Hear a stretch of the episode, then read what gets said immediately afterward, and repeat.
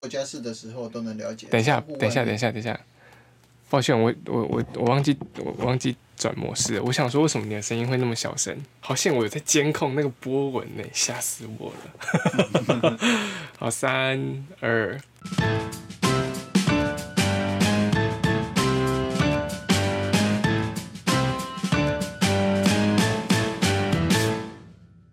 大家好，欢迎来到球鱼岛环境报报，我是新奇。我叫不定，我们每周为你精选国内外环境新闻，让你开车通勤、做家事的时候都能了解窗户外面正在发生什么事情。除了环境新闻外，我们也会以生态相关背景的角度带你深入浅出事件背后的秘密。请注意，本节目可能包含些许的干话。如果你也准备好了，那么欢迎来温刀贼啊！完美，啊，完美，这个才是就是这个同步的一个最高境界。同步的水准，对，真的，不然之前那个那个时差，我真的是哈利路亚。好，对，好，那大家就应该可以发现，我们这次终于就是有这个在实体碰面录音了。那距离我们上一次节目更新，其实也就是快要一个月前了哈，所以今天赶快就是紧急的来，也不是紧急啊，其实它就是排程发布。然后其实，在就是我们录完公投的那两集之后，其实我们中间都有在录音，只是就是因为这个状态不好，状态不好，加上那个网络讯号实在是太那个了，我们完全没有办法，就是就是在一个就是你可以了解那种视讯会议上很难跟对方聊天的那种感觉嘛，就是完全不知道要怎么样接对方的话，然后眼神对不对不到的那种。互相彼此打断。对对，这真的是因为因为我讲完话之后，我可能就会要等福定接话，然后在等的这个过程可能超过一秒，我就会想说。天哪，他是不是没有要接？所以我就会开始讲话。结果就在我开始讲话的时候呢，我的耳机就会传来他的声音。呃，就问，哎啊，好，那你先讲，然后就哦不行，然后整个反正最后整个节奏就变得非常混乱，我就觉得，我后来我在剪的时候，我就觉得不行，这个这个录音的这个效果真的是太差了，完全整个就直接，然后福丁就说我们那我们就放弃，我们那两段就不要用，所以其实中间有有录，但是不好用，不能用，嗯，汤 对。那今天就是好不容易就是凑出了这个时间，我们大家可以终于实体录音了。那我们希望就是之后还是尽量让大家就是有这个好的这个对话品质啦，才能有好的节目效果。这样，OK，那今天我们就直接来开始我们的第一则的国内新闻好了。哦，好，讲到这个国内新闻啊，就是我想要把节目分成国内新闻跟国际新闻，这样子的话，就是可以稍微缩短一下单一个节目的长度。你觉得 OK 吗？我觉得行，好，那但是这样子的国际新闻的话，就会变两则了，你就要多做功课，要多多看一点。对，要多做功课了。好，那我们就尽量啊，如果可以做到双周更的话，我们就双周更，哦不是双周更啊，靠不要，一周两更啊。哦，因为 这两个是差很多的。什么时候跟我听，我嘴角都在上扬。我听到，嗯，偷偷开心一下，诶不可能，哎、这样好安排哦。没有啊，因为我刚才我还是讲完之后发现，怎么好像怪怪的，看对面那个笑容对就嗯，怎么看起来好像他很开心的样子，不可能。明明就是觉得很辛苦。好了，那我们今天第一则国内新闻，我们就会讲一些就是比较森林系的话题，好了，森林系。那第一则新闻是，我先念一下它的标题：新研究替阿里山巨木减龄，就是减少年龄，树新样本精准推估最年长的红块高龄一千五百一十五岁。哦，它这个说的话就是，呃，林务局的嘉义林管处他们委托嘉义大学进行这个树林的调查。那过去的调查方式呢，都是经由树围，就是它这一棵树的量它的粗度，粗度嗯，简单讲就是它的粗度有多大，去推估它这棵树的年龄。啊，只是这一次呢，他们是用比较新的技术，就是由呃穿透到它的树心取样，树心去，对，由树树心去采集样本，嗯，然后再去加以分析它的年龄，所以这这个方式又比原本的更精准。更精准。OK，所以原本过去经由数数维去推估，可能是两千三百年左右。那这一次以他们选定的那一棵叫香林神木，那过去由它树尾去推估出来的树龄大概是两千三百年。那的，但是这一次调查结果发现，实际上仅有六百二十六年，差太多了吧？对啊，好了，那观众大家应该都知道，就是推估树龄最基本的方法就是你可以去算它的那个年轮，年轮嘛，对不对？年轮，对年轮。刚才讲话有点年轮，刚漏了，对。因为树木它在生长的时候啊，它是细胞会分裂，持续增加，然后树就会变粗。那夏天的时候，就这个生长速度比较快，所以它。的颜色就会木材颜色比较浅，比较冬天对，比较冬天的话呢，就是比较冷，生长缓慢，所以细胞小，它的颜色就会看起来比较深，比较密集。对，那一深一浅刚好就是一个夏天，一个冬天嘛，这样子你就可以推估出这样是一年，然后数一圈一圈一圈的，就代表说它是这这棵树是活了多久这样子。那以前我们在上课的时候，我们都会问小朋友说：“哎，请问在就是怎么样要去测量一棵树木几岁呢？”小朋友都会说，就是要把树砍倒嘛，对不对？因为你要把树砍倒，你看到它那个横切面之后，你才可以去数中间那个年轮有几条。没有错，对。但是你把这棵树砍倒之后，你就没有办法把它接回去啦。那你有没有什么样其他办法可以来知道这棵树的年龄？那其实这一次林务局用这个方式叫做树心取样，它其实呢有点像就是帮树就是钻一个洞，然后。他们先把树机器对准树之后呢，会有一个类似像蚊子的那种啊，就吸管啊，会刺到树里面，然后刺到树里面，一直钻钻钻钻钻钻钻钻到对面，或是钻到最中间的树心。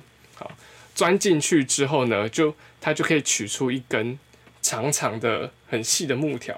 那这个木条呢，上面就是会有一圈一圈一圈的这个年轮，有点像那个。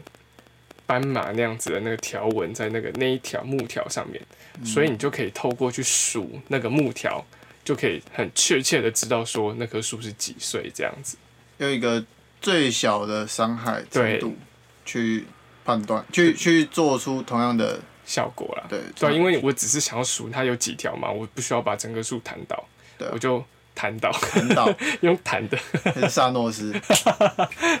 砍倒。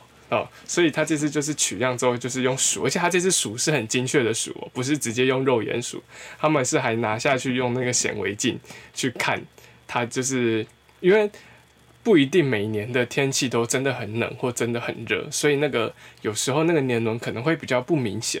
那这个时候如果你把它用显微镜去看的话，把它放大看，就是可以清楚、更加精准的去判断说这个树木的这个年纪这样子。那我想要问一个问题：为什么推估两千三百岁，结果实际上只有六百岁？这个也差太多了吧？就是他原本推估就只是从粗度去看，嗯哼。那这一次他们钻进去之后，发现因为它还有 DNA 的呃分子遗传技术去做检定、去测定，对，去测定，然后发现呢，呃，采样单一个体这一棵树，它的演化过程中，它会有浅根，还有。呃，盘根的特性，所以它会把周围可能小树、小苗，就把它吸收了，吸收掉。对，就很像七龙珠的赛鲁，就是一只一只很像蜥蜴，然后有一个尾巴可以把把人吸收的那个怪物。它就是把周围的树就把它吸起来，合并起来，那就会就会是我们刚刚提到的合并木。我们刚才没有提，没有提到吗？没有。好，我找资料发现的词，合并木。好。我原本就是期待你说你会先讲合并木这个词，结果你先讲了它的原因。哦，OK，好了，那就好。我们刚才没有讲到这个合并木，其实就是指说有很多棵小树，它在生长的过程，因为挤压的挤压在一起的关系，它最后外观看起来像是一棵大树嘛。所以其实你现在看到我们看到的这个香林神木，它可能就是有，因为它看起来有两千三百岁嘛，是树围，它可能就是有。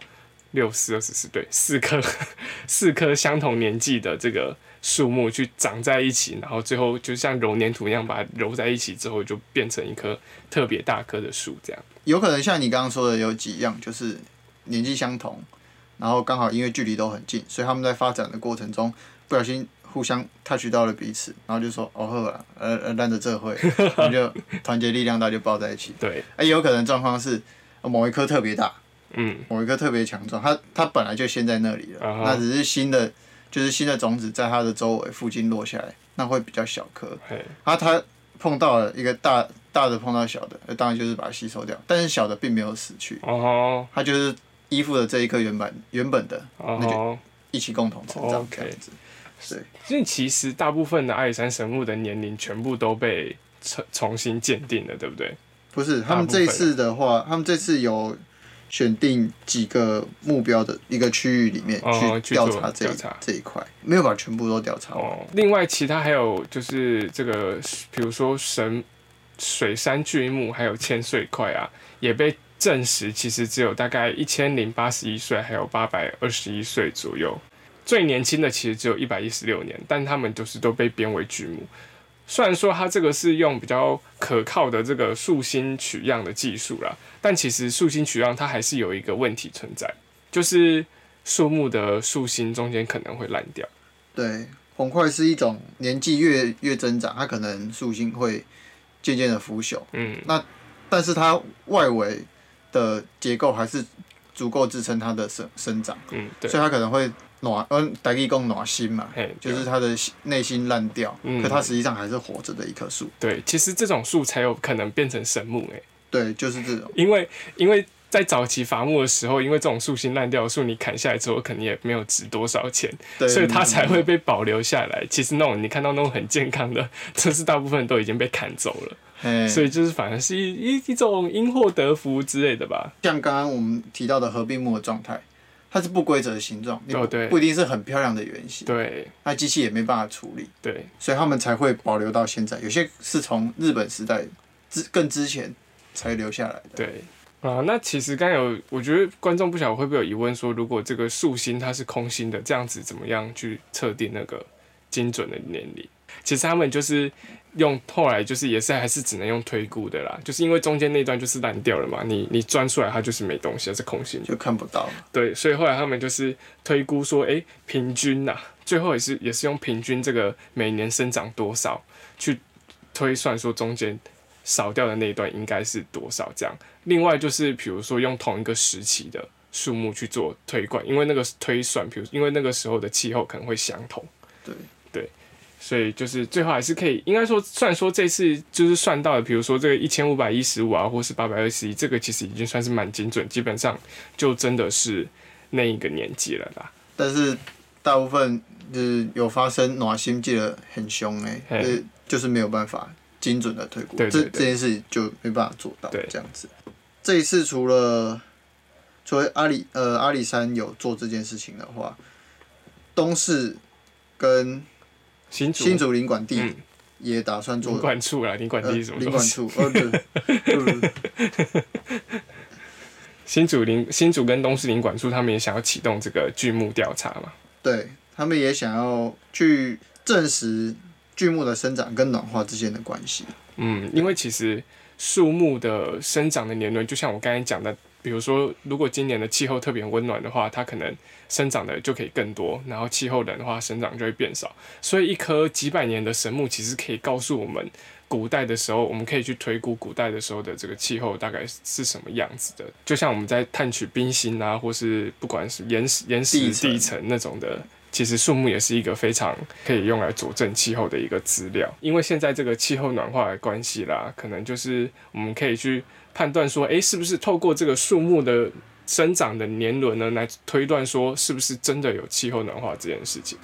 比如说以前可能每年冬天就是只能长只能长零点零点三公分，可是自从呃十九世纪或二十世纪开始工业化之后，随着这个温室气增加之后，就发现每年树木的冬天的生长量都越来越多，越来越多，可能它就是一个非常有力的这个全球暖化的证明。现在就是应该说林务局会推动这个有系统的算清查吗？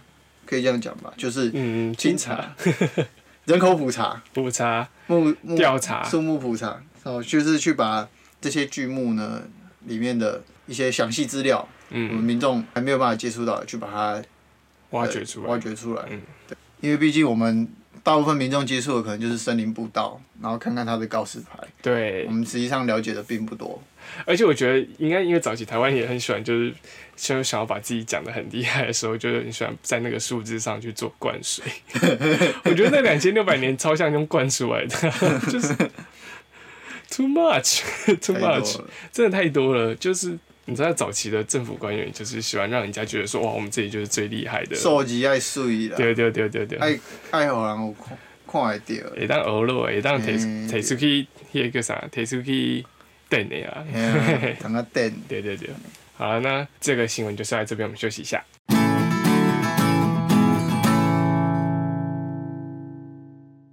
好，第二则新闻的话呢，我们来讲新竹的这个宝二水库。好，宝二水库他们目前有规划说，就是要来增高它的这个类似堤防的一个构造物，可以让这个水库的蓄水量给增加。诶、为什么他们要增加？你还记得去年发生什么事情吗？去今去年年初的时候，不是大旱呃对对旱灾，那那个时候宝二水库的时候，其实就只剩下四趴的蓄水量，哦，剩四趴。剩四趴。对，加上其实科学园区非常的耗水，对，他们机器啊，在工厂生产的时候，对对，所以其实一直都想说，就是想要再增加这个新竹的这个水源的水资源的来源啦。那他们就把这个脑筋动到这个宝二水库上面。哎可是你刚刚提到的是要加高，嗯哼，可是像你刚刚说，呃，缺水或者说水量没有那么多，那加高有什么意义？我大概懂你的意思哈。因为如果说缺水的话，就是代表说它也没有那么多水进来嘛，加高感觉很没有用哈。但其实最主要的原因是它可以提升整体的蓄水量，因为以现在来说，像现在的保热水库其实是满的。好哦假设说现在满的水库可以使用三百天，如果说我们的水库加高，它的蓄水量等于就变成三百五十天。好，哦我，只是举例啦，实际上比例不是这样子的。好嗯，加高水库之后，可以在丰水期的时候增加蓄水量。那增加了这个蓄水量之后，就是可以等于是延长我可以使用水的这个天数啦，就是趁丰水期的时候多收一点水进来，那枯水期的时候我就可以消耗水库里面的水。我看到这边是有溢流的状况，就是嗯溢流其实是意思就是满出来的？对哦，所以它其实是水多到满出来了。对，就是它一直满出来，那它满出来之后，其实就是就是流到河里面，然后最后就是进到大海嘛，就会觉得对啊，那北水局就觉得说，哎、这样很可惜，那还不如我们就是加高它的体防，这样子我们就可以就是在丰水期的时候再蓄更多水。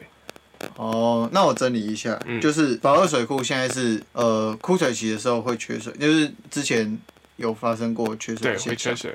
那现在的状况是丰水期的时候，嗯，他们是会满出来的，对会满出来会流走，所以是原本的蓄水量不足，不足以把水更有效的保留，对所以他们决定要加高，流更多的水下来。对，其实也没有说有不足啦，那是因为真的因为去年的雨太少。应该说那种旱灾不是每年都会发生的，只是就是要未雨绸缪一下。保留一点，对，就是而且加上，就像我刚才讲的，其实保二水库也是有供给这个工业用水的，所以其实要未来这个台湾的工业持续的发展下去的话，其实这个用水是一定会还有更大的需求啦。原本的水库的蓄水量啊，它加高了一点三五公尺，它的那个溢洪体加高一点三五公尺之后，可以增加一百九十二万立方公尺的水库蓄水量。那一百九十二万立方公尺其实就是一百九十二万吨呐，因为一立方公尺的水就是一吨嘛，对对不对？去年五月底最惨的时候，宝二水库是只剩下四趴的水，那个时候是一百二十万吨，所以如果它可以增加一百九十二万吨的水的话，是等于是激增增加了大概五六趴的这个蓄水量，所以其实是真的蛮有效率的。虽然说这样子这个 加高水库之后是可以增加这个有效的蓄水，但其实它会发生一件事情，就是说等于说它水淹起来的地方又更多了嘛，对不对？淹起来的地方更多会淹没更多的动物、植物、生态会受到影响。没错，最主要就是因为现现在这个案件就是在进环评的阶段这样子，嗯那有环委就是有担心说它的那个那个堤防加高到一点三五公尺之后，未来淹没的面积就是整个蓄水面积会增加四点八公顷，可能就会造成原本在那边的树木被淹没了。那这个就是对此北水局也表示说，他之后会在又规划一个区域要来就是把这些树给种回去，他会先种两百棵树。然后在这种下去两百棵树之后呢，它在这个淹没区里面有两千棵的胸径大于四十公分的乔木，其实四十公分至至少有一二二十年以上的树，对不对？对二三十年差不多。然后未来就是每两年进行一次调查，一旦发现胸径大于十公分的植物死亡，就会再补植一棵。我觉得这超烂的、欸，你为什么就不直接补植就好？哎、那个植物淹是那个水线淹下去，那个植物是必死无疑耶。但我们为什么会觉得说我每两年做一次调查就好？我要开始骂人了，这个这这太天兵了吧？对啊，太他每次都要花人力去调查。对，那为什么不直接一开始就把那两千棵树补植回来就好？而且再来是，不晓得大家知不知道一个完美景点叫做水漾森林。哈哈，水漾森林那边就是它是一个堰塞湖嘛形成的，那就是有一座湖，然后湖的中间有很多棵枯木，对不对？对那为什么会这样变成那个水漾森林？就是因为这个水淹过去之后，那些树全部都死光了，死光了之后就立在那边，就变成变成一个完美景点的水漾森林。这告诉我们一件事是什么？就是你用水去淹一棵树，它一定会死掉，好不好？一定会死掉。你不用这边每两年调查一次，它必死无疑，好吗？你为什么不直接就补植那两千是两千棵树上去就算了？而且再来，他也就是讲一个 很好笑的东西，就是他是就说，就是胸径大于十公分以上的树死亡的话，才会进行补植。那这样的话，可能超过两千棵诶。对啊，一定超过啊。那为什么我真的超白痴的？为什么不直接种那两千棵，就把它种着种着种下去就好？再来就是，它其实那一点五公顷的树，它真的要种两千棵上去的话，其实我也觉得那个土地面积其实不太够。不太够。对啊，对啊就觉得好有点可惜啦。那他只是，他就只是一个补偿的心态，就说哦，好啊，要奇怪事情，然后搁去找一块地静静静的。对啊，这样子根本就一点都没有达到，就是他所谓想要固碳的那个那个效果嘛。因为它其实那个树木在被淹过去之后，它已经开始它的碳吸存能力就会开始变变差，因为它的生长趋势就是会越来越衰弱，最后就是会死掉啊。对啊，那你直接种新的，它反而可以就是吸收更多二氧化碳。嗯，对，啊那边的鱼那边的，诶，他有说规划哪一块地吗？没有。有有有，他有说他有他有一个叫做杂田区，他就预计要杂田区来进行补植。我是不知道就是工程上的杂田区是什么意思啊，但字面上很像就是当初工程的一些废土全部都填填在那边的地，很像杂田区的那种概念。不晓得里面会不会有一些什么就是什么建筑物、事业废弃物什么那种石块。如果是这样子的话，其实在那边种植树木，它的树木的生长史也会变得蛮差的。就是那块地其实根本就不适合种，因为我们现在看这个空拍图，其实那块地是完全没有半棵树的。嗯，他现在要在那边种树，我就会觉得说，是不是因为那边根本就不适合 生长树木，才会到那边现在半棵树都没有，种在那里感觉效益也不太好。对啊，那就方便行事啊。对，我觉得这个其实真的是都要一个更加长远计划，而且就像呃以这个固碳的角度来看啊，我的观点我会觉得说，那不如我们一开始就把那两千棵树都砍掉就好了，哦，对不对？就至少还至少不会流失，它就是停在那个地方。对，就是因为、哦因为我们之前有提过，可能后来我记得我那集没有剪出来，反正就是你树木放在那边，它死掉之后，它不是就腐烂分解？对那腐烂分解之后，它固的那些二氧化碳不就都回到空气中了，对不对？那如果说你今天想要固碳的话，为什么我们不直接把那两千棵树就扯起来，然后就把它拿去做成，比如说什么什么椅子啊，然后桌子什么之类的，把它变成物件的形式，让这些二氧化碳可以留存在我们的生活当中。那它再去种那两千棵树下去才有意义嘛？不然的话，你这边死两千棵，那你再种两千棵，那等于死掉那两千棵二氧化碳重新回到大气中之后，就等于就碳中和掉啦、啊，就中和掉，你干嘛？你是要顾什么？顾顾屁碳？超白痴的，我觉得这个，因为他们很想要很快做一件事情，因为这件事情施工其实也是冬天比较适合，因为那个水位比较低嘛，你才好施工嘛，所以他们其实做这个计划，然后送审是非常 rush 的，就非而且非常的粗糙，就是他们的数字里面一堆是错误的。对他们有有提到，就是有很多数字是不正确的。到底为什么还是还有通过吗？呃，目前还是有通过，可是他就是环委有要求，就是你要回去再再补充资料这样子。好，那我我提一个，就是两个，好嘿啊，就是像刚刚你说，可能固碳就是把它砍下来去做其他的东西，但这个这可能就是那边的地方，我觉得算就是一般的阔叶林，那阔叶杂木多，我觉得可利用的也不一定多。那这当然这就是另外一个环节。嗯哼，那我我比较想讲的是分享啊，也不是要讲什么，只是分享。我上个月有去有去看一个算是台北市一个巨树，就是老树要移植。啊哈，哦，然后他就是在他在同一块工地上，嘿，但是他在工地的正中心。然后他把移到边对，边，它只是移到边边去。OK，对，他要把 旁边是我要讲，真的蛮好笑的。它旁边就是另外一栋公寓，嗯那所以他们在移动的时候，本来那栋公寓前面是一片一片光明啊，光一片光明，就是有很好的采光，原本哎，移过去之后就隔天就起来就一棵树。我觉得这超适合出现在什么杰克与摩托的戏，当那种故事情节，就是早上起来就是，哎、比如说有人刚好去那个去花莲玩两天三天两夜好了，嗯，三天两夜对，好三天两夜，然后这个时候就进行工程，结果一回家打开门，干怎么窗户前面突然多一棵树那种感觉，瞬间长出来。对啊，还蛮好笑的。哦，啊，这个移植跟那个有什么关系？它移植这棵树，他们当他们要移植，所以要断根。那啊断根的时候要把周围的呃根系，就是围一个圆圈，围一个范围了。对，那在断根的时候，发现其实那个下面其实有很多的砖块、玻璃、哦碎片、酒瓶，哦，对，可能就是就是你刚讲的，就是我刚才说杂田嘛，对对不对？工地废弃物。对，那可能本来也不是工地废物，可能是原本是住家，因为看得出来，你看得出来是有结构在的。对，那其实以树本身有没有办法在那么困难的地方生长？我觉得有，有办法，但那只是单一个体。嗯，你知道大安森林公园也是杂田区吗？对，所以他上，大安森林公园树长得超差的啊，嘿啊，每一棵都很差，对啊，所以大部分啊。就只有那一棵有办法长成，就是受保护老树。对啊，可是你大部分的，就是看大安森林公园就知不知道在。长什么对啊东西。嘿啊。我觉得哦，这真的是很过分。对啊，你又提到大安森林公园，呃一般民众可能不知道大安森林公园里面的树的发生什么事哦。会吗？哎、大安森林公园应该以台北人的角度来讲，应该算是蛮容易亲近的一个个，就是大家想要讲什么固碳什么，都会说哦几座大安森林公园啊什么。大安森林公园是一个指标了，不是吗？可是，一般家庭只会认为说那边是一个，适合野餐的地方，对啊，没有人在意那边的树怎样。它就算不是森林公园，一般的公园，他们台北人还是会照去。对啊。呃 Who cares？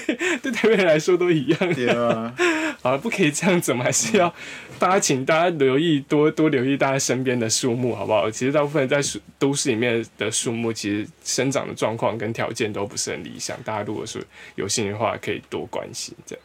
前阵子有在大安森林公园有做示范修剪的推广，嗯，推广，推广嘛。对。对，呃，其实有兴趣的民众可以去上网查一下他们的资讯。嗯，对。就是有很多，其实现在有很多那种比较友善的，就是修树的那种团体或者是公司啊，或园艺公司那些，他们愿意用比较科学，然后比较对树木的生长啊、后续生长啊，还有这个风险都可以降低的情况下去做更更好的这个树木修剪的工作。那就是请大家，就是如果有兴趣的话，可以多关心这些这个团体。那我们现在如果直接唱名的话，可能会有一点这个 打广告的嫌疑。那我就是给大家两个关键字啊，叫做树艺。好，树是这个树木的树，然后艺是艺术的艺。树艺这两个字其实是从国外来的，那它其实是一套就是呃标准的这个树木修剪的作业啊流程跟方式，这样大家可以去做参考。好，好，那这个新闻就说在这边。好了，那因为我们就是有说我们想要把国际新闻分开嘛，那今天的节目就到这边。如果喜欢我们的节目的话，请帮我们按赞、订阅、哎、这推广。这是另外一个频道的用词吧？我呃呃，因为 podcast 没有人在按赞，但是你可以按我们 IG 贴文的赞啊，哦，有 IG，有 IG 对可以对对追，踪。有 IG 可以追踪，可以搜寻那个球鱼岛环境报报，好就可以可以找到我们了。好，球鱼岛环境报报，我是辛奇，我是福定，我们下周见，拜拜。拜拜，我杨来贼。